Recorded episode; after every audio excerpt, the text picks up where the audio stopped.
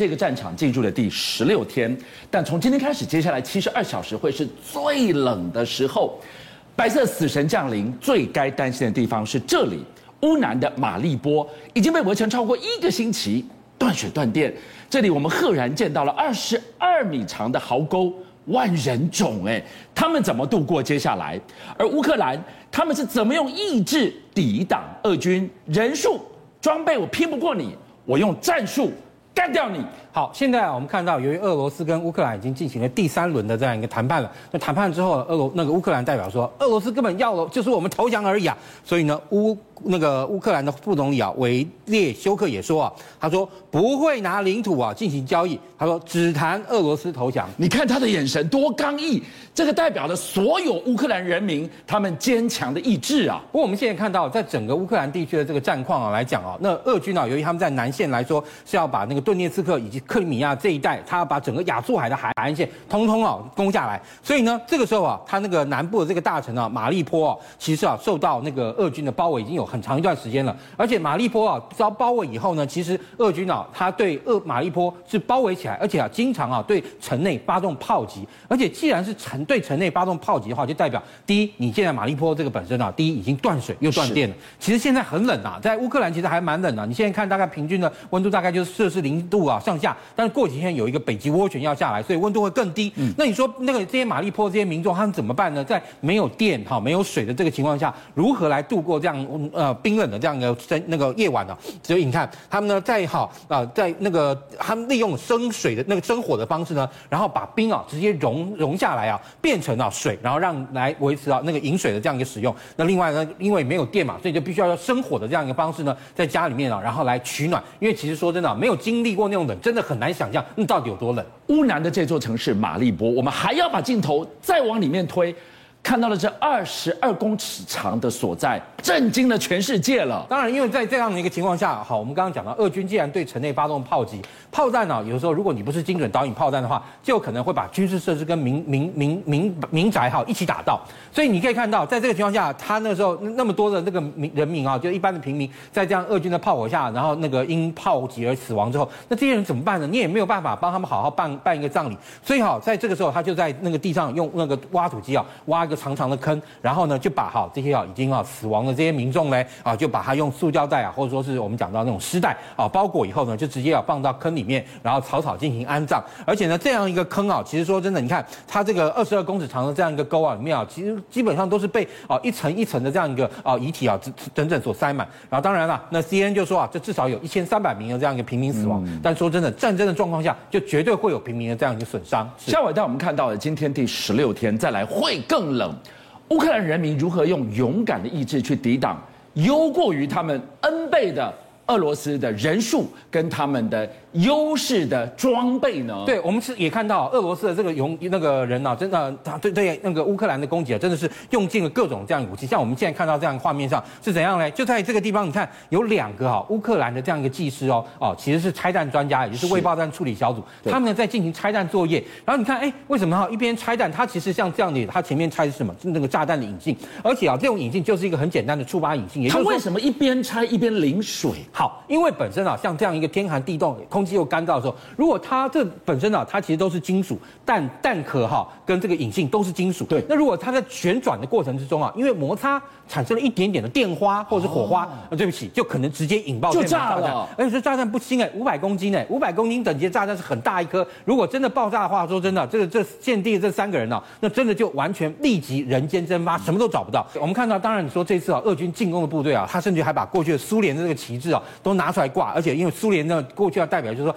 你可以看到他们其实啊已经都早准备了，也就代表就是说，这次普京是不是真的想要恢复啊苏联时期的这样一个荣光呢？真的可能只有他心里才知道。但也因为啊最近的这个进展其实不太顺利，所以啊也传出说啊这个普京啊把这个八个将领啊统统炒了鱿鱼，而且呢现在啊原本当初哈乌克兰当然。乌克兰哈是不可能让俄罗斯啊在仅仅几天之内就完全攻陷的，嗯、因为你看他当初打乔治亚也花了五天，但是呢，呃，这这样的这个进度啊，对于俄军来说，的确啊打的这个情况来说，并不如啊普京的这个预期，所以你可以看到，他原本是希望能够啊，但到目前为止，俄俄罗斯啊也才能够控制那个乌克兰的大概十分之一左右的这个领土而已。对于乌那个俄军来说啊，这样的这样一个战果，其实严格来说并不光彩，因为他们的确啊严重低估了乌克兰抵抗的这样一个决心。普丁有多不爽？一口气炒掉了八个将军，掉了几颗星下来，已经掉满地了。我们给大家来看这个现场，这个现场真是勇敢的乌克兰士兵，他们如何抵挡？在这个现场，你看到开炮了没有？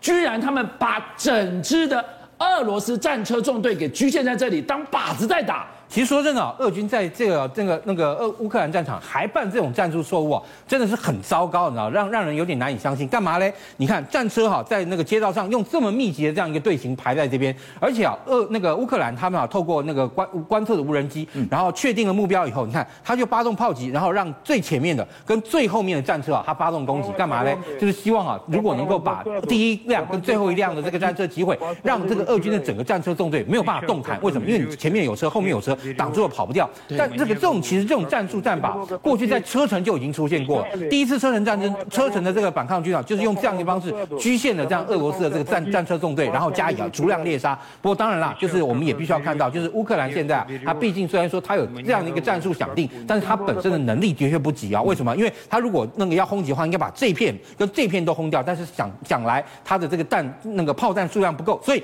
当他这样发动炮击之后呢，剩下的俄军战车马上开始往前前进，赶快。赶快散开，战术散开了。所以今天如果我的炮够精实的话。你们通通被我打烂，没有活口可以离开这个口袋了。理论上是这样，而且二战的时候有一个非常经典的这样一个战例啊，发生在那个呃法国，法国那个凯恩的这个附近啊。凯恩当时啊，那个呃诺曼底登陆六六号登陆之后，那当时啊盟军啊基本上来说被缩陷在啊、呃、那个呃滩头这个阵地啊，因为德军的抵抗也非常激烈，所以当时呢德那个呃那个英美盟军啊，希望能够绕过啊整个诺曼底滩头的正正面，然后从后方迂回攻击凯恩。所以当时呢，英国最有名的一个叫沙漠之鼠装甲师啊，就绕过在凯恩附近啊，进入一个叫波哈吉的这样一个小村落。那波哈吉的这个小村落，那个里面街道大概是像这个样子的。然后当时德军啊，那个战车啊，那个呃那个虎式战车的战车营，一个那个武装党卫军的这个王牌的这个连长哈，魏特曼，他当时啊在原本在休息，后来就有个步兵跟他说报告报告，然后底下我们那个村落波哈吉村已经有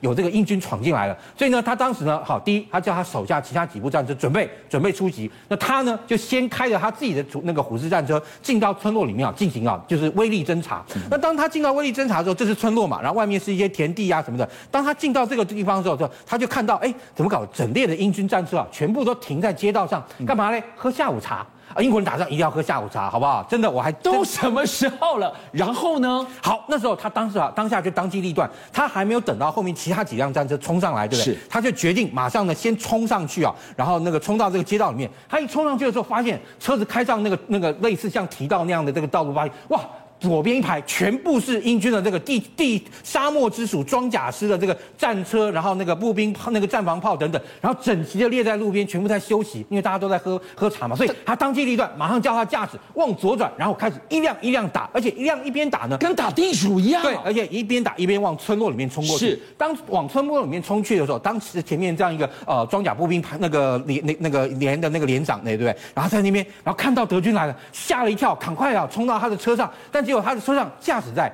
炮手跟装弹手，对不对？还在喝茶，对对，还在喝茶。所以呢，他就赶快这部车呢就下令啊，他车退到旁边一个那个类似像车库这样一个地方。那魏特曼就驾着他的战车从他前面开过去，然后到这个位置的时候，看到后面的一个连啊，然后那时候因为那个连啊有比较火力比较强的那个萤火虫，也就是 M 四 Sherman 战车啊，装十七磅炮的那个那个萤火虫，对他马上就下令他的车回过头来，结果一回过头来，哎，这个车就是他这个时候从里面冲出来，冲出来结果哎就跟魏特曼正面相撞，你知道，然后碰，魏特曼就把他一啪一炮打趴，然后呢这。时候，魏特曼回去知道，哎，这些在喝茶的人应该都醒过来了吧？所以他绝对没有直接从那边出去哦，他绕到左那个左边的一条路，然后呢进到田野里面，然后从这个地方一辆一辆一辆一辆一辆接着打，然后把这整排的车队全部打光了。他第一部坦克，哎，对，然后也就那天哈，后来当然他后面又绕回来之后，就碰到我们刚刚讲的后面那个连的车，就把他的车给打伤了，他就赶快跟着其他人就赶快逃了。那其他进来的四部战车呢，通通都先后被击毁，但是他一个人在那一场战斗战战斗中啊，他就击毁了大概差不多的那个二十五辆的这个盟军的战车哦。